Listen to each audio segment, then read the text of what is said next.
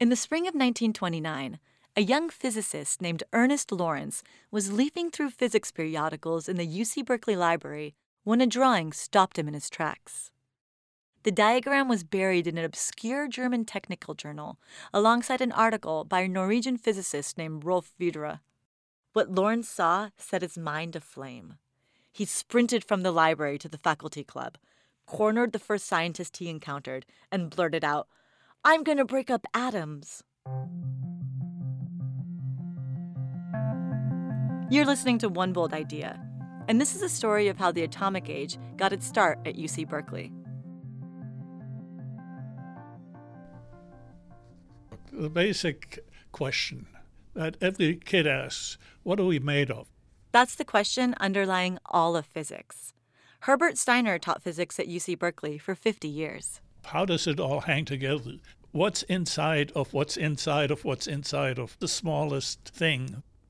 Atoms was just the beginning. One had a pretty good idea of what the atom was like. Bob Cahn is a professor emeritus of physics at UC Berkeley. We knew there were the electrons going around a nucleus, which was very much smaller than the atom itself. But how much smaller? Imagine an atom is the size of a racetrack. Its nucleus would be like a peanut at the center of the track.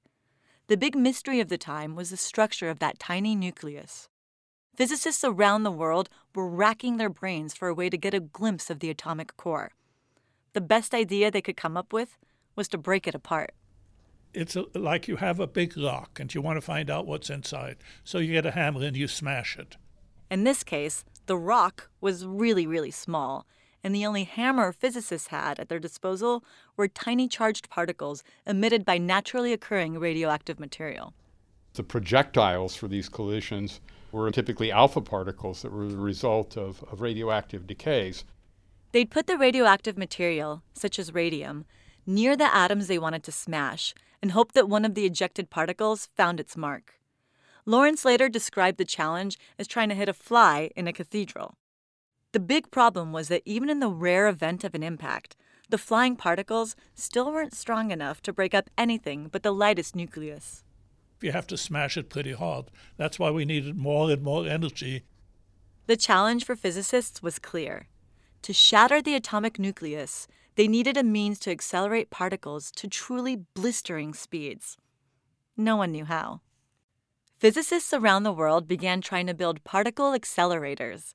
Some of these early devices were multiple stories tall. Others resembled the lightning bolt-filled spheres of mad scientist movies. They gobbled millions of volts of electricity, but they still didn't get the job done. The diagram Ernest Lawrence found in the library was of a common particle accelerator design that worked like a gun barrel, charging particles at one end with electricity and firing them out the other. But this one had an upgrade. Rather than a single jolt of electricity, particles would receive several jolts as they traveled along the tube. Lawrence had an idea. A round machine, so the particles went through the accelerating stage many, many, many times, each time getting a little kick. It was an idea that would change the course of Lawrence's life and the history of the 20th century. But a far-out idea on paper is one thing. Bringing the idea to reality needed a feat of engineering. He, together with Stanley Livingston, built the first accelerator. That's Bob Cahn again. Livingston was a grad student who grew up working on tractors and had uncommon skills with machines. He fashioned the nucleus smashing device out of brass, a small, flat, hollow disc about the size of your hand. Lawrence called it the proton merry-go-round. The basic idea is you have a magnet. And inside the magnet, you put a source of atoms, hydrogen atoms, at the middle. Then, by chemical reaction, strip off the electrons, so you have so-called ions or protons. Those are your projectiles. And then the magnetic field holds these, keeps them from going out. As the particles begin to circulate, they pass by two electrodes, each one giving the particles a tiny electrical kick. They will slowly gain energy every time they go around. And as they gain energy, they gain speed. Faster and faster and faster. And eventually, the spinning particle smacks into a copper strip, which lets the scientists measure its final charge, just how much power it was packing. In December of 1930, Livingston measured particles that had been accelerated to 80,000 volts. The proton merry-go-round worked. A few months later, they broke the million-volt threshold. With the eyes of the physics world turning toward Berkeley, Lawrence decided to give his device a more futuristic-sounding name, the cyclotron. But now Lawrence faced another problem. The theory was that to be effective atom smashers, particles would need to be charged up to 10 million volts. Lawrence needed a bigger, more powerful machine, and the space to work. And he built a relatively small lab. At the time, it wasn't so small. He called it the Radiation Laboratory. His grad students called it the Rad Lab. In it, Lawrence built a bigger cyclotron, 11 inches in diameter, with a 2-ton electromagnet. He gathered a team of talented grad students from a variety of disciplines to work in shifts, keeping the cyclotron running day and night. I had to do much of the dirty work that was to be done around the place. That's Philip Abelson. Back in the early 30s, he was one of Lawrence's grad students. At that time, the cyclotron was put together with beeswax and rosin, and whenever the magnetic field changed, that would move parts of the equipment around and spring a leak. And whenever there was a leak, I was expected to be on hand to help fix it. The cyclotron required an enormous amount of electricity. And when Lawrence's grad students would flip the on switch, the result was often sparks, fires, and even power outages that enveloped other campus buildings and occasionally the entire city of Berkeley. Lawrence slept with his radio tuned to the frequency of the cyclotron's poorly shielded oscillator. If the machine went offline, he could hear it. And he'd call the lab and demand to know why. Throughout the 30s, Lawrence and the Rad Lab team built bigger and bigger cyclotrons, allowing particles to reach higher and higher energies.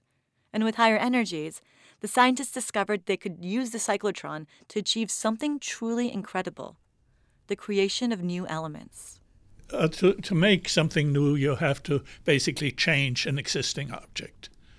And we did that by taking a known element, bombarding it with these energetic protons. These discoveries filled gaps in the periodic table.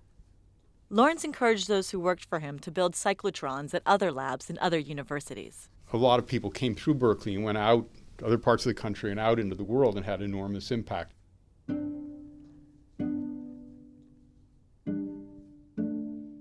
Those early days of discovery have had a long, extraordinary, and complex legacy. The cyclotron was the heart of an operation that produced 12 Nobel laureates and 14 new elements. Lab scientists pioneered the use of radioisotopes in medicine and carbon dating. They also helped to develop the atomic bombs dropped on Hiroshima and Nagasaki that ended World War II.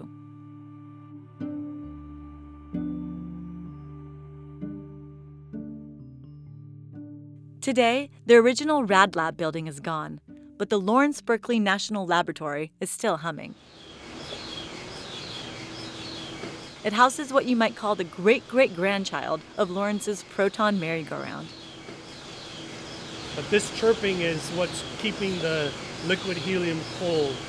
Liquid helium that's used to produce ions for a massive 88-inch cyclotron.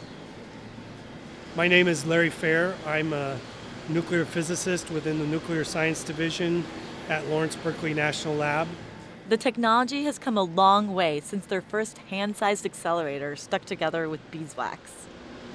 This particular accelerator can get to around 10% of the speed of light. The cyclotron is housed in what looks like an airline hangar encased in massive cement blocks. Each of these weighs 50 to 60,000 pounds. This cyclotron was used to discover elements, and continues to be used for a variety of scientific applications, including testing the effects of radiation on space shuttle equipment.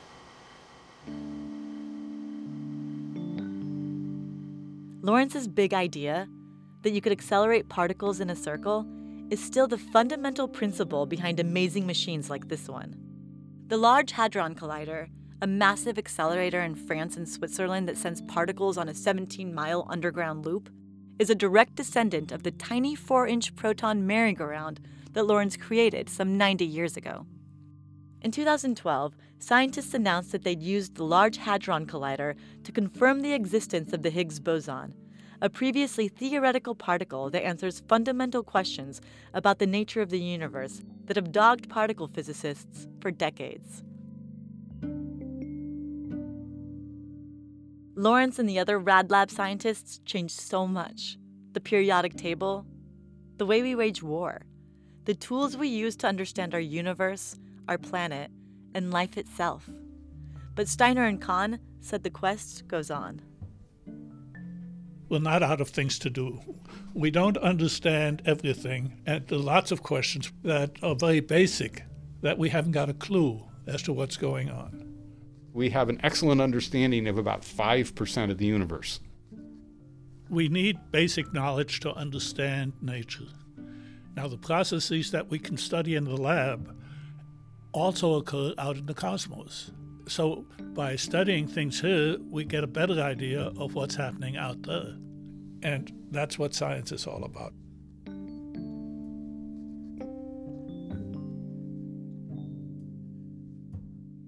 Thanks for listening to One Bold Idea. I'm Shuka Kalantari. You can find us on iTunes and Stitcher, and you can check out our interactive timeline for other stories over the past 150 years at 150.universityofcalifornia.edu. The music you heard in this episode was from Blue Dot Sessions and Poddington Bear. The story was reported by Kobe McDonald and produced and edited by Graylin Brashear and Bed Manila at the UC Berkeley Advanced Media Institute in collaboration with the University of California.